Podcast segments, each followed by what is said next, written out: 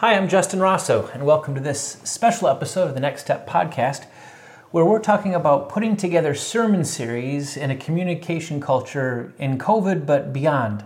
Today's special guest is a pastor I've known my whole life, Pastor Richard Rosso. Dad, welcome to the Next Step podcast. Thank you, Justin. Nice to be here. hey, we just got done watching the video that's embedded in this blog that we put together, mm-hmm. and I wanted to get your initial take on that video about themes. for me, of course, seeing this word theme yeah. up there just really uh, resonated with, with me. I've kind of been thinking about those sorts of things with regards to worship uh, for a long time yeah. and trying to mold even any um, worship settings and mm-hmm. so forth in that with themes. Mm-hmm. Uh, so, yeah, it, it, there's a lot of good stuff there. I like a lot of things you said broad and directional, something that resonates. Of course, he's not actually talking about sermons Right. I remember working with you on worship services and, and planning and, and sermon series as well, and thematic worship, that idea that you would shape your confession absolution based on the theme or even choose your readings. Even when we did pericopal readings together, we would often choose uh, other readings that would directly support the theme, use them again in a hymn or as, as a part of a responsive reading or you know, part of the benediction. Uh, so that the idea, t- tell me a little bit more about that idea of thematic worship. It, it, first struck me when I would go to district conventions. Oh yeah, and they would have a theme for the district convention, mm-hmm. you know, alive in Christ or whatever. Mm-hmm. And uh, while they would certainly use the steps of the traditional liturgy in the worship and the opening worship mm-hmm. service mm-hmm. and the closing worship service, etc., they were hitting this theme yeah. whatever it was, to try and drive that point home to make it stick with all the clamoring that's out there for our attention in so many different ways. Those services really gave you a theme to take home and, and sit with for a while at least. It just didn't fade away and get lost in the background of all the noise.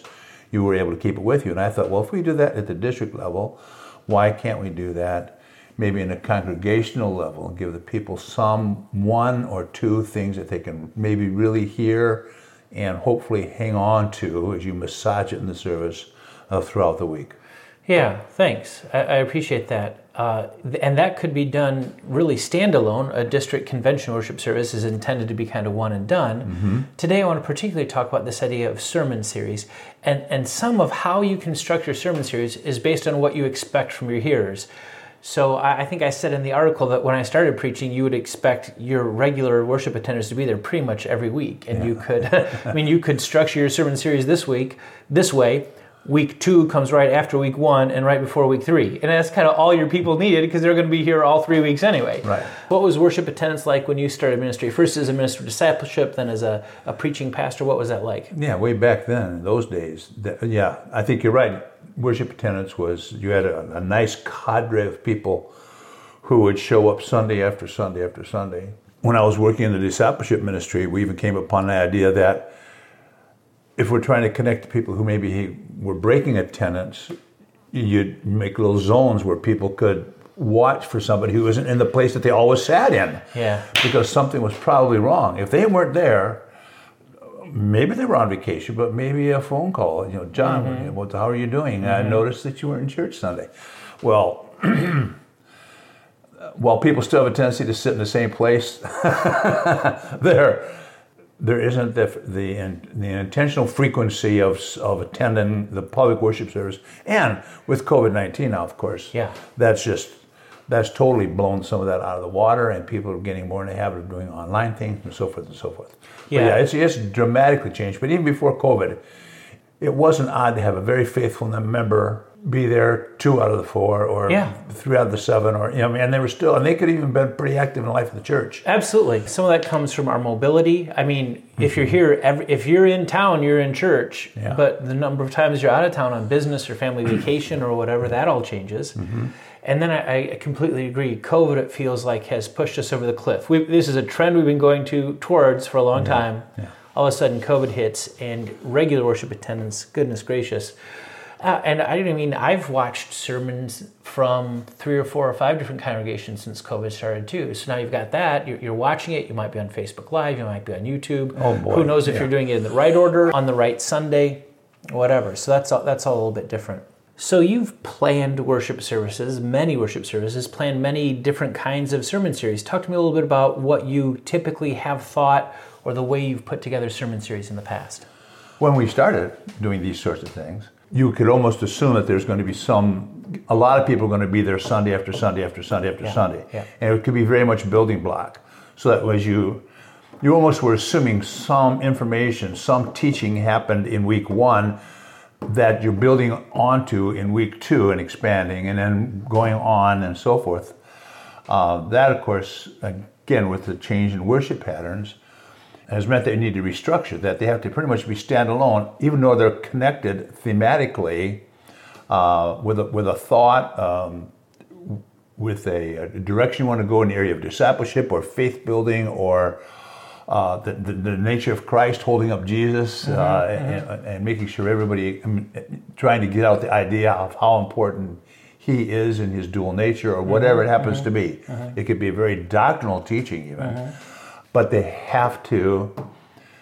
They, they, they have to be able to be standing alone because somebody's going to come here first week and they may not come back until the fourth week Yeah.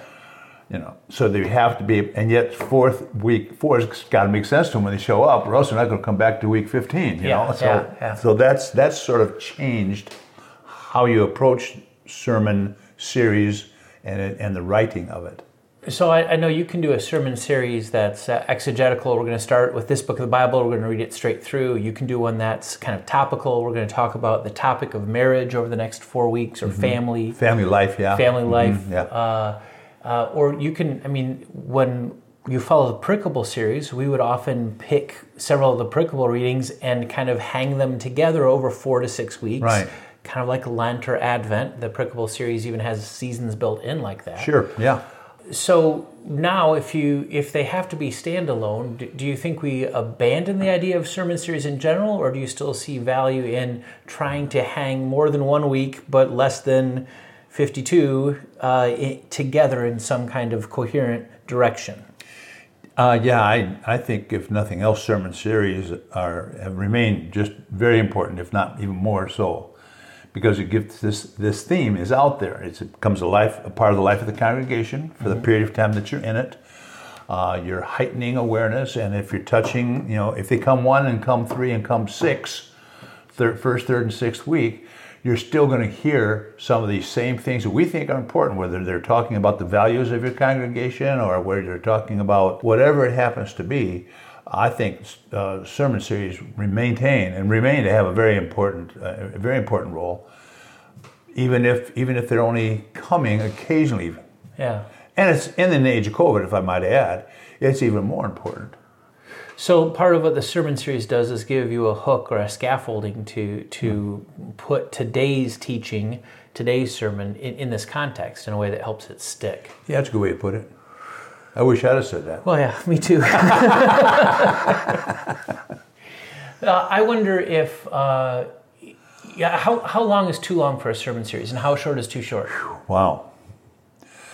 Um, two weeks isn't really a series, hardly. I, don't, I would not advertise it or promote it or make my congregation aware that the first two Sundays in April are going to be, you know, it's just, no. Uh, depends upon the subject matter, attention spans being what they are in our age of, you know, mm-hmm. microwave ovens and mm-hmm. instant this and everything. I have not developed anything longer than a Lenten now. I've, I've done six weeks during Lent a couple of times. And if you include a Sunday a little bit ahead for, you know, you can get out to eight if you want to, but boy, that's to me starting to really stretch it. Yeah. Attention span, how often do I want to hear about sort of the, because if it's thematic, Yeah. you're kind of generally talking about some of the same stuff. You're just looking at it, the, uh, the jewel at different facets, mm-hmm. but you're still looking at this jewel. Mm-hmm. And um, yeah, my opinion would be I don't go beyond eight. I've seen some congregations like read through the whole Bible over the course of a church year or something like that. And I think within that, you end up, the seasons help subdivide that theme. So I think you can extend it longer, but you're paying closer attention to the subdivisions then as well. Um, Yep. I always felt it get a little bit herky jerky if you're going from one four week sermon series to another six week sermon series to another four week Yeah. sermon series, and you really kind of get uh, uh, get almost distracted by how often the theme changes. Yes. Uh, I wonder agree. if if having a, a season of well of the church year those help, but but also just like right now in our congregation, here's something we're trying to look at in all of our ministry areas, and we'll do one or two or maybe even three different sermon series that help fit this theme of joy or this theme of um, um, talking to your neighbor or whatever your, your broad theme is. Can you break it up and do it in a couple different Bible studies, a couple different sermon series, make it fit together that way? To try and connect what's going on in the life of the church with what's going on with the people of the church and their faith life as the Holy Spirit leads, Yeah. guides, and directs them. So, and you said a really good thing. You know, the, already the pericopal system. I mean, we've already got seasons uh, that are great. You know, you have the Advent and Lent and the Epiphany and all those sorts of things. You do have some Epiphany season. You know, lights dawning. Yeah, yeah. You know, Advent, getting ready for the King. You know, all that. Uh, that's already there. There's stuff that's there uh, that, that can easily be used, and that our longer term members and our older members are used to hearing maybe, and becomes familiar to them too. It doesn't sound like we're, we're changing the world on them again. Yeah. You know, that's one reason, like uh, during Lent, my preference was always to have a single theme for both the Wednesdays and the Sundays. Uh, and you'd often take a little bit different look at it. Like I remember once doing uh, like monologues and or or even small group discussion during the midweek services in a way that's different from what you did on a Sunday morning. yeah. Um, or I remember when we were serving together, we did a sermon series in Lent on the body of Christ. And, and one of the things I liked about that, what we, we did it both on Sundays and on Wednesdays, but but they were a little bit different focus in those two two kind of the services feel different Sunday morning and midweek Lenten worship. Uh, but you didn't have to, you know, if you're preaching on the hands of Christ and the, the feet of Christ and the eyes of Christ and um, the back of you, you didn't have to go from the feet to the hands, otherwise you didn't understand the feet, Yeah. the the feet, or you know the the brow of Christ didn't have to come before the mouth of Christ because I mean there it all parts of the body they all fit together without having to uh, go in a specific order. Uh, and then I think Good Friday that year, you know, we did kind of a tenebrae service, but we did the different themes from the we the are. rest of the and, and, and put that together, and then you got an overview of the whole body together. But you didn't, you know, if you missed week three, it wasn't as big of a deal. Yeah, yeah. They they were they stood alone, but boy, they were sure connected. Yeah, they stood alone, but they're they were tightly connected too. And and it gave the, and having that kind of a theme gave a unity to everything we were doing during Lent. Yeah, Uh, it seemed to. I, I thought it worked quite well actually, Yeah. and I think the people appreciated. it. I heard a number of good, you know, comments that they appreciated and what it was meaning to their faith life. Yeah. They never thought about it in that in that way before, and how it enhanced or supported uh, their own spirituality, their own spiritual life. Hey, uh, before we're done today, I just wanted to ask you one more thing, and that has to do with uh, one of the suggestions I'm making is that we think of the sermon beyond just the, the time you spend in the pulpit on Sunday and look for ways to push that into different communication channels where people will run into it during the week. That could be uh, something like this: a sit-down conversation about the theme. It could be, you know, someone gets their phone out and interviews the pastor about something he said in the sermon right there on Sunday morning, or maybe interview one of the people walking out of church. I don't know how risky you want to be. Uh, it- it- uh, when I, I worked with a congregation recently where they put together a sermon series and I provided the supplemental, the, the, the rest of the materials, including I think there were five different Instagram and Facebook posts that helped pick up on the theme that was in Sunday morning and ask a question or share an image or a Bible verse from worship that all pointed back to that theme. And then, of course, you could link from any of those images back to the sermon, video, or audio, or whatever.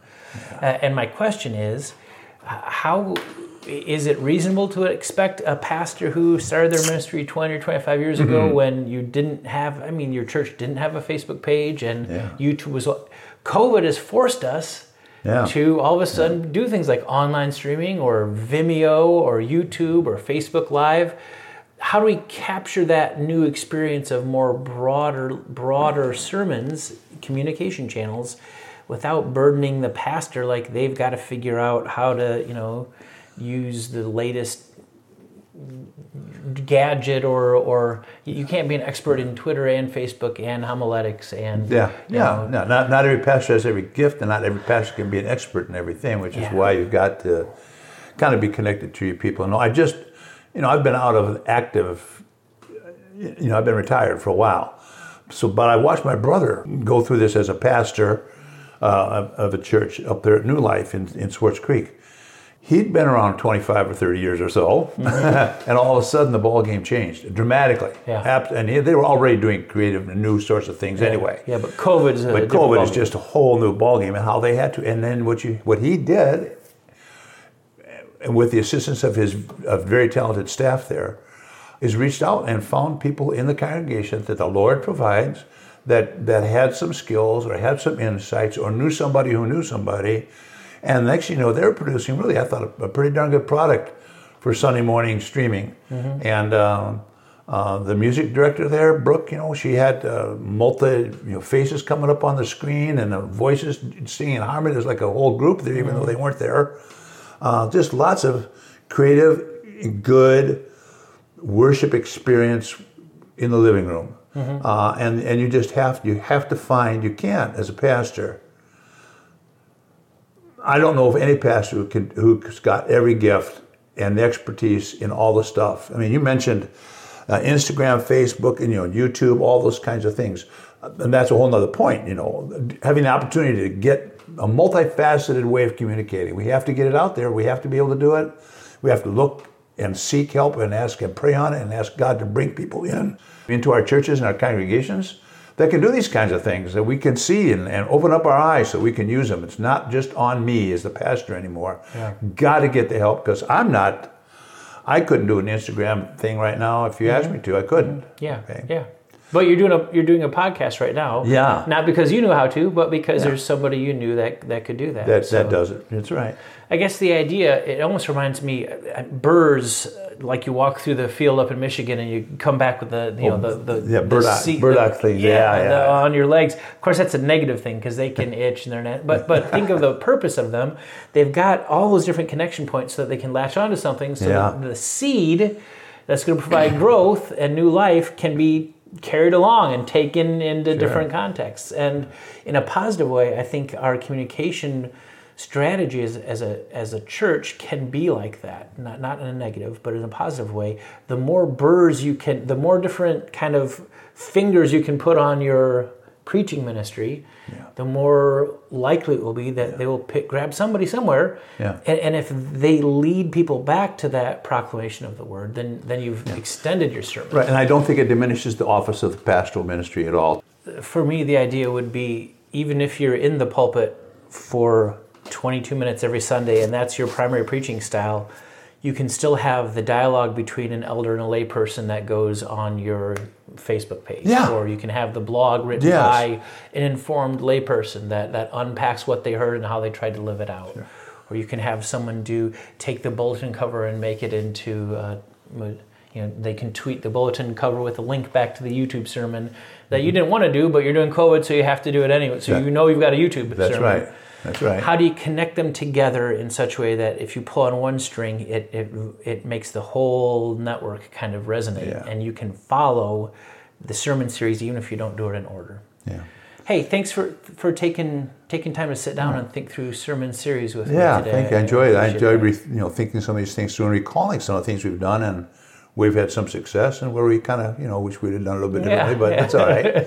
the proclamation of His grace to us in Jesus Christ is at the got to be right at smack dab, and however that happens, Luther could never have imagined what we've got right. in his apocalypse. John maybe saw some of it,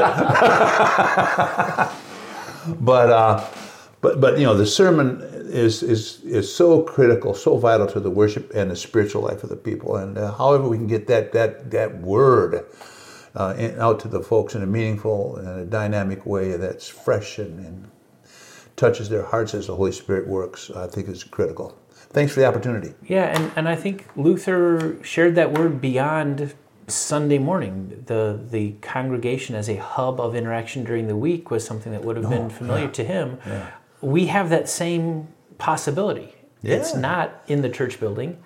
But during COVID, it hasn't been in the church building anyway. That's right. But how do you engage that big picture theme Yeah. in, in concrete and specific ways beyond Sunday morning and, and across multiple weeks? Yeah. Thank, thanks for the conversation. Out of the church office. Out of the church office, and away we go. That was Pastor Richard Rosso, and I'm Pastor Justin Rosso. Thanks for joining us today on the Next Step podcast.